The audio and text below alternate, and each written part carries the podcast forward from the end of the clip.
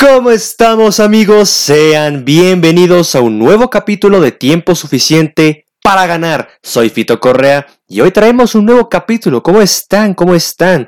Espero se encuentren muy bien el día de hoy, porque vamos a darle continuidad al Super Bowl 57. Ya le dedicamos un capítulo a los Philadelphia Eagles y ahora vamos a hacer lo debido con los Kansas City Chiefs, el representante de la conferencia americana. Y esto es un acontecimiento importante tanto para la carrera de Patrick Mahomes, para la carrera de Andy Reid, de Travis Kelce. Es un gran momento para este equipo, ya que es su quinta aparición en un Super Bowl en la historia de la franquicia. Es el tercer Super Bowl para Patrick Mahomes, el cuarto para Andy Reid. Hay mucha historia que se va a marcar para este fin de semana, pero vamos a darle con este capítulo. Como sabemos, los Chiefs fueron el mejor equipo de la conferencia americana, por mucha diferencia. Derrocharon mucha habilidad, mucha mentalidad ofensiva por parte de Eric Bienemy y también de Andy Reid. Este fue su fuerte, la ofensiva, y eso lo demostraron todo el año. Tuvieron uno que otro descalabre, pero prácticamente tuvieron las mismas victorias y las mismas derrotas que el equipo de Filadelfia. Tuvieron 3 derrotas. Entonces, creo que estamos, por así decirlo, en igualdad de circunstancias. Kansas City, como ya lo veníamos diciendo, una ofensiva productiva en cualquier aspecto. Increíble cómo pudo manejar esta ofensiva Andy Reid.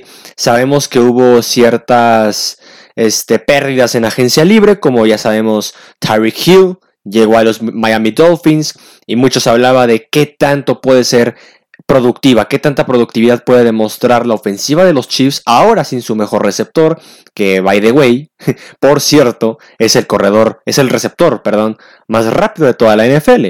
Entonces, ¿cómo puede suplirlo? La verdad es que Andy Reid usó todo lo que estaba en sus manos, fue por elementos que pueden influir en la ofensiva, como puede ser el caso de Juju Smith-Schuster, Marquez Valdes-Scantling, que tal vez son... Juju tal vez ya no esté pasando por el momento más importante de su carrera, pero sabemos que en partidos de este tipo puede lucirse bastante bien. Marquez Valdes-Scantling creo que fue el MVP de la ofensiva junto con Mahomes contra los Bengals en el campeonato de conferencia americana. También draftearon muy bien, draftearon a Sky Moore, que puede ser un gran proyecto a futuro. Ni se diga también de la adición de Isaiah Pacheco en el draft, de los Rodgers. Y Jerry McKinnon brillando igualmente en el backfield, pero más que nada por la vía aérea. Perfecta esta ofensiva. Y sin necesidad de tener a Tyreek Hill. Eso fue lo más importante. De esto se hablaba bastante tiempo. ¿Qué vas a hacer? Pero creo que podemos decir que este ha sido el mejor año, individualmente hablando, de Patrick Mahomes. Lideró la NFL con 5,250 yardas por pase y 41 pases de touchdown. Lideró en estos dos rubros. Así que, digamos, la ausencia de Tyreek Hill no se sintió mucho. Y ni hablemos... Bueno, claro que hay que hablar de él, porque es, sin lugar a dudas, de los hombres más importantes de esta ofensiva, Travis Kelce. Este chico es una maravilla, es una máquina. Y también pues se va a tener mucha atención, va a haber mucho auge, va a haber mucha plática sobre este encuentro que tendrá contra su hermano Jason Kelce, el centro de los Philadelphia Eagles, que pues creo que ya todo el mundo lo sabe, pero es el primer encuentro entre hermanos en la NFL que juegan entre sí en un Super Bowl. Ya lo pudimos ver en su momento con John y Jim Harbaugh en un Super Bowl de los Ravens contra los 49ers, y ahora lo vamos a ver con Travis Kelce y Jason Kelce, pero como jugadores. Hubiera sido interesante verlos, ¿no? De ofensiva contra defensiva, a ver cómo había uno contra uno, pero los dos juegan en ofensiva, jamás van a pisar al mismo tiempo el campo, pero es una bonita historia que se va a contar. Y Donna Kelce va a terminar ganando. Volviendo al tema, Travis Kelce, 88.3 yardas por recepción, o bueno, yardas recibiendo, es su promedio en playoffs. Y es el tercero más alto en la historia en por lo menos 10 partidos. 86.3 yardas recibiendo. Eso es mucho. Eso es mucho viniendo también de un jugador como un ala cerrada. Y Travis Kelce ha demostrado ser de las mejores alas cerradas por mucho tiempo. lideró y lidera a los tight ends con 110 recepciones, 1,338 yardas y 12 touchdowns. Hace números de receptor Travis Kelce porque, a ver, este tipo es con manos muy seguras, con muy buena velocidad. Tiene, para tener velocidad de tight end es muy complicado, pero tiene velocidad bastante buena, es un hombre de confianza, y Mahomes sabemos que le gusta tener o darle juego al número 87 de los Chiefs. Un año bastante bueno para Travis Kelce, y ya lleva 7 temporadas con más de 1,000 yardas recibiendo en la campaña, y tiene números extraordinarios en postemporada. Prácticamente podemos decir que los números que tiene de alas cerradas son números promedio que podría hacerse él en un año, y eso ha sido toda su carrera en postemporada, más de 1,400 yardas, un fenómeno.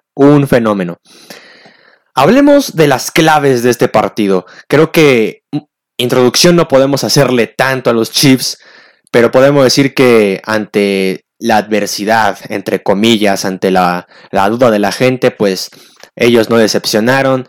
Incluso podemos recalcar que se han levantado ante situaciones muy, muy parecidas, muy bien parecidas. Creo que muchos recordamos lo que pasó en la semana de campeonatos de conferencia y cómo se estuvo hablando mucho de el encuentro entre los Bengals, cómo los Bengals, los propios jugadores de los Bengals, su ego los hizo perder el partido, las cosas como son. El ego de los Bengals habló muchísimo en la semana. Los Chiefs trabajaron prácticamente en silencio, sin que nadie más los estuviera viendo. Y finalmente demostraron con creces que son y fueron el mejor equipo de la americana y el mejor en ese partido. Y hablaron toda la semana, incluso Eli Apple, de que iban a jugar, en lugar de decirle el nombre Arrowhead es el estadio de los Chiefs, pues lo cambia a Burrowhead por las victorias que ya tenía Joe Burrow ante Patrick Mahomes. Nunca había perdido Joe Burrow hasta ese partido de conferencia contra Patrick Mahomes, pero finalmente el que calla otorga, ¿no? Y el que calladito te ves más bonito, pues finalmente eso se hizo en el partido, y ni se diga de cómo lo tomó Travis Kelce, ¿no?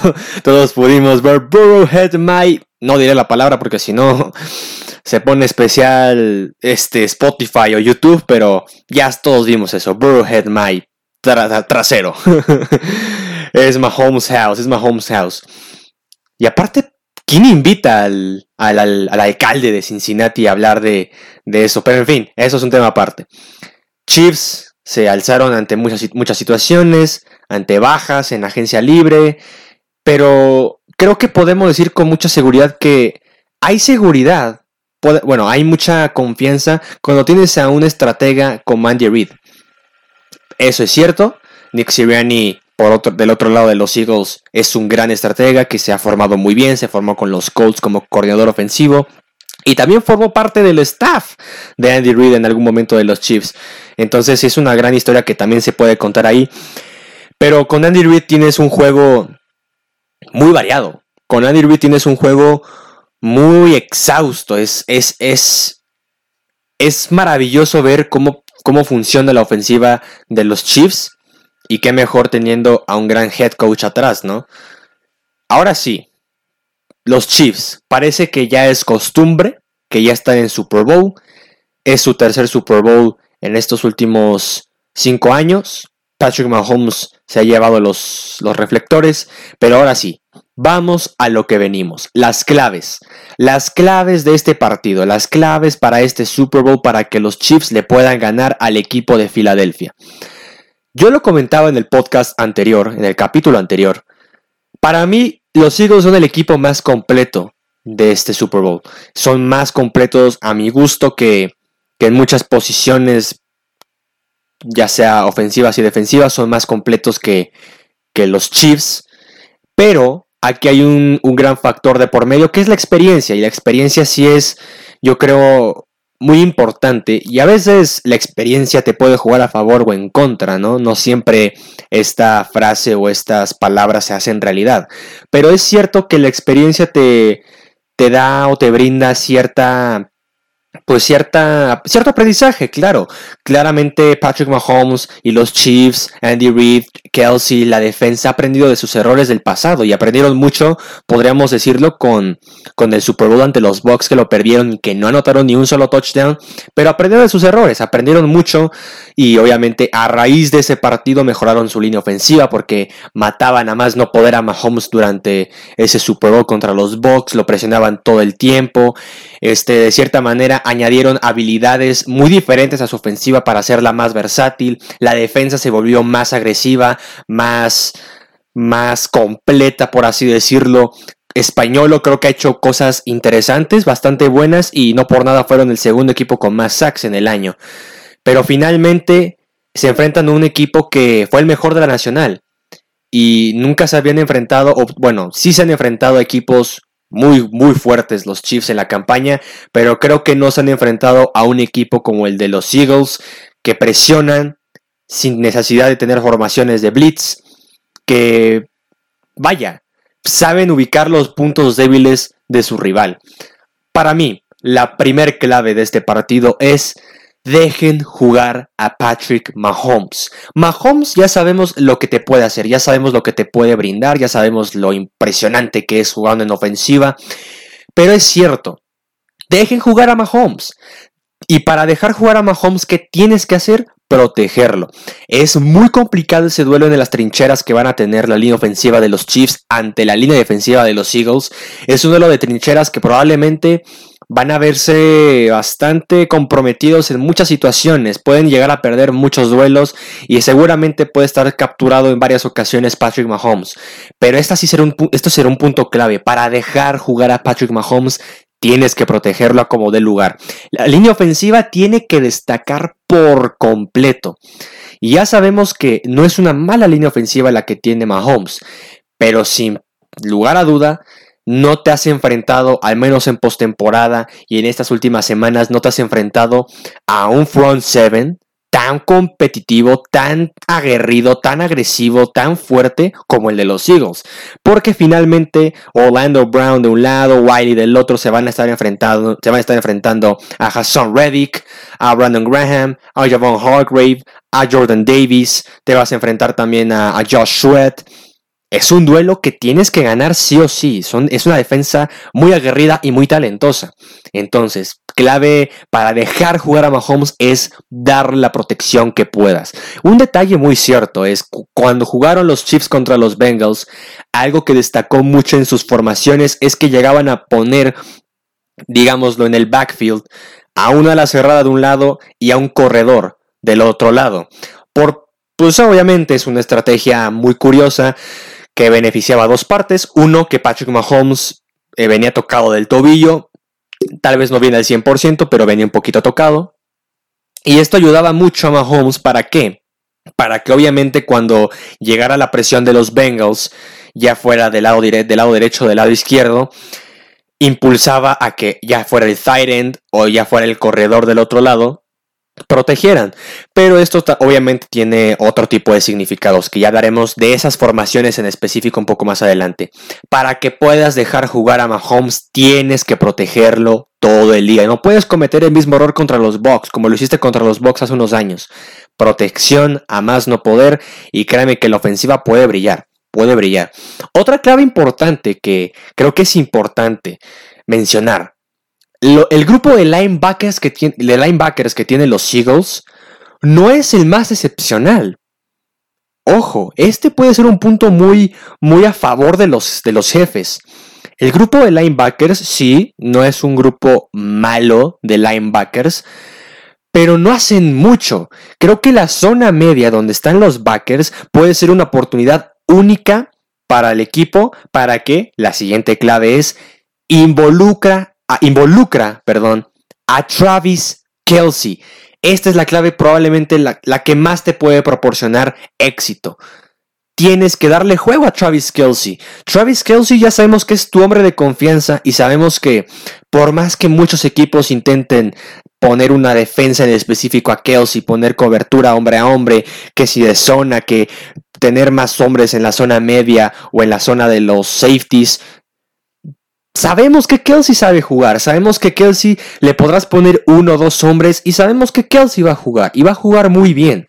Entonces, aprovechando esa pequeña o gran debilidad de los Eagles, la zona de backers puede ser una oportunidad muy importante para el 87, para Kelce, que pueda meter yardas después de la recepción, que pueda generar touchdowns. Puede ser un duelo que puede ganar a la perfección el número 87. Y finalmente, esto es probablemente el punto un poco más débil de este equipo de los Eagles, que son muy completos, pero esa zona de backers les puedes hacer uno o dos movimientos a esos backers y se van a ir para la lona, se van a ir al piso. Y para Kelce esto es pan comido, o sea, si le dejas el juego a su favor, a su conveniencia, pues te va a hacer trizas, te va a derrotar en cualquier circunstancia. Ya lo habíamos comentado, Kelce, buenas manos, buena velocidad, hace buenas rutas, puede ganar este duelo ante los backers y esto les puede beneficiar mucho ofensivamente hablando a los Chiefs. Otro elemento importante, otra clave importante. Yo creo que ya habíamos mencionado a Isaiah Pacheco ahorita en el podcast y el backfield de los Chiefs, McKinnon y Pacheco. Creo que esta clave es también de las más importantes, que habíamos dejado un poquito en pausa el tema de cuando ponen una formación, la ofensiva de un tight end de un lado y un running back del otro. Bueno, ¿qué se acostumbra hacer en esta ofensiva de los Chiefs? Bueno, para mencionar ahorita el backfield. En este tipo de formaciones que llegan a ser, donde incluyen a un tight end y a un running back del otro lado, en el backfield, uno del lado izquierdo, otro del lado derecho, por lo general se presta a que sí puede generar el bloqueo uno de esos dos jugadores, pero finalmente uno es el que va a quedar solo. ¿A qué vamos? Se va a quedar solo uno, ya fuera el tight end o el corredor. Incluso pueden ser dos corredores. ¿Por qué? Uno va a generar el bloqueo y otro va a estar bloqueando tal vez un segundo a lo mucho y se va a ir a ubicar una zona donde se encuentre libre para que sea la screenplay, la pantallita. De toda la vida la pantallita. Y esta jugada le sale muy bien a Mahomes y compañía. La pantallita creo que es de las jugadas más eficaces de la ofensiva de los Chiefs, porque generan muchas yardas y qué mejor tener jugadas de pantalla, ya sea con Isaiah Pacheco o Jerry McKinnon. Y McKinnon ha demostrado ser un gran corredor recibiendo el balón. Podría ser receptor sin problema, porque tuvo 9 touchdowns recibiendo esta temporada. Es alguien que influye mucho recibiendo. Y tienes a Isaiah Pacheco del otro lado, que el tipo es explosivo a más no poder. Nunca había visto, bueno, tal vez me exageré, pero nunca había visto, al menos en el esquema ofensivo que tienen los Chiefs, un jugador tan potente, con tanta velocidad como Pacheco, que lo tenían con Tyreek Hill, pero Tyreek Hill ha sido siempre de tiempo completo un corredor y a veces lo involucran siempre ha sido de tiempo completo receptor, pero a veces lo involucran como corredor. Isaiah Pacheco es corredor y si tienes la oportunidad de involucrarlo por vía aérea, hazlo, tienes que hacerlo, ¿por qué no? Esto le puede añadir un toque diferente a la ofensiva. Y hemos visto que las derrotas que tuvieron los Eagles esta temporada, voy a destacar una que fue contra los Dallas Cowboys, que yo creo ahí pudimos ver cómo funcionó más la ofensiva de Dak Prescott y compañía. Y ahí pudieron ver deficiencias que claramente muchos equipos ya no notaban y que explotaron bien. Una fue: involucraré a mis jugadores más rápidos, más veloces, que me puedan ganar en zona media, que puedan hacer o aportar cosas de pantallita en screen o en lo que sea, pero involucro a mis jugadores más rápidos. Tony Pollard, el caso de C.D. Lamb, también se puede dar el caso de T.Y. Hilton, puede ser el caso.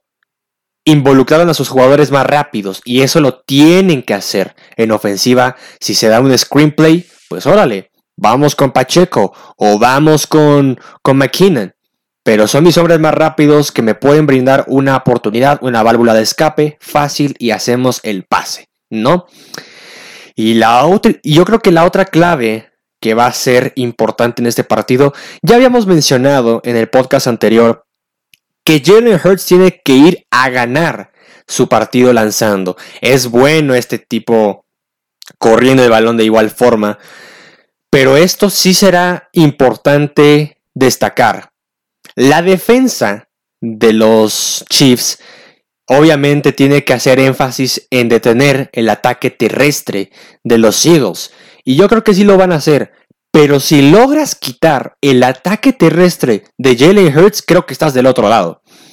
Hurts ha sido y ha demostrado que a veces cuando no tienen opciones o no hay opciones viables a quien lanzarle el balón, la línea ofensiva le da mucho tiempo, pero mucho tiempo a Hurts para que pueda rodar a la izquierda, rodar a la derecha y finalmente conseguir yardas, ¿no? Un 1st y 10 con sus piernas. Imagínate quitarle esa habilidad, quitarle esa ventaja a Hurts. Le limitas el juego, totalmente le limitas el juego, porque el tipo sabe rolar, sabe correr, es un tipo ágil. No sabré decirte si es más ágil que Mahomes, pero probablemente sí es más rápido que Mahomes. Y eso que Mahomes sabe rolar de una forma fenomenal, ¿no? Pero Jalen Hurts lo sabe hacer muy bien. Sabe cómo usar sus piernas, sabe en qué momento correr, sabe en qué momento, ¿sabes qué? No encuentro a nadie, lo haré por mi cuenta. Pero si le quitas esto a Hurts, si los Chiefs logran hacer una defensa totalmente fuerte en trincheras, que pueda generar tal vez no la presión que deseen, porque la línea ofensiva de los Eagles, reitero, es la mejor de la NFL y es muy difícil generar presión a esa línea, pero si logras incomodar en esos momentos donde Hurts dice, ¿sabes qué? Tengo que correr, y le limitas ese juego, se va a ver envuelto en una problemática, porque ahí es donde se van a dar los errores más fuertes de Hurts. Y ya sabemos que Hurts cuando tiene presión no es el quarterback más preciso de toda la NFL, de hecho se da a cometer bastantes errores.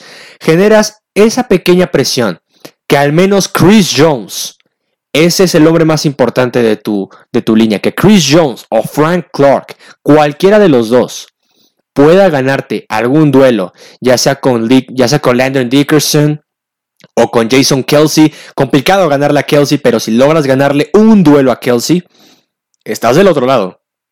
Y si Frank Clark es capaz de ganarle algún duelo a Mailata, que lo veo difícil, pero si logran ganarle varios duelos de forma seguida a esta línea ofensiva de los Eagles y dejan a Hurts sin su arma más importante, que son sus piernas, están del otro lado.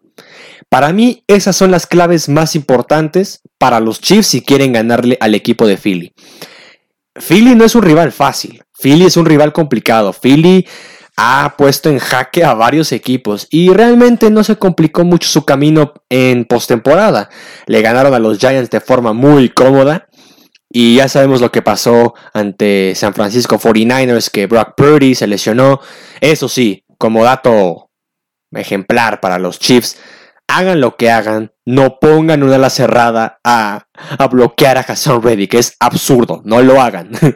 Hay que tener mucho ojo con el número 7 de los Eagles, porque si le pones una ala cerrada se lo va a hacer. Uy, ni te digo. Pero sí, las claves son esas. Número 1, dejen jugar a Mahomes, protéjanlo lo más que puedan y Mahomes te va a hacer el resto del juego. Protéjanlo lo más que puedan. Tienen que brindarle esa protección que no tuvo hace unos años ante los Bucks. Darle juego a Travis Kelce. Importante, ese duelo contra los linebackers será elemental, importante. Ganar a los backers te va a brindar un aire con Kelce. Y jueguen más en esa zona media. Hay que comprometer a esos backers. Involucren en screenplays a sus running backs. Involucren a sus jugadores más rápidos, Pacheco y McKinnon. Y finalmente, neutralicen, quiten el juego de piernas que tiene Jalen Hurts. Si hacen todo eso muy bien los Chiefs, podríamos estar hablando de un partido que podría estar en menos de 50 puntos, sin problema.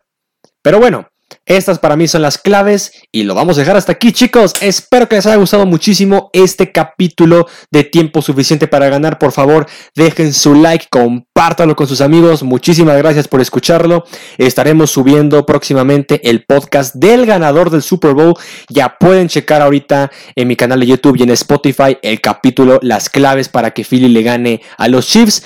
Y pues ya, eso es todo. No olviden seguirme también en TikTok como FitoCowboy21 y también suscribirse a este canal, a este bello y hermoso canal, que ya estaremos más activos con más podcasts y más dinámicas que estaremos haciendo, ¿sale? Cuídense mucho, chicos. Y recuerden que en la vida, como en el deporte, siempre habrá tiempo suficiente para ganar. ¡Saludos!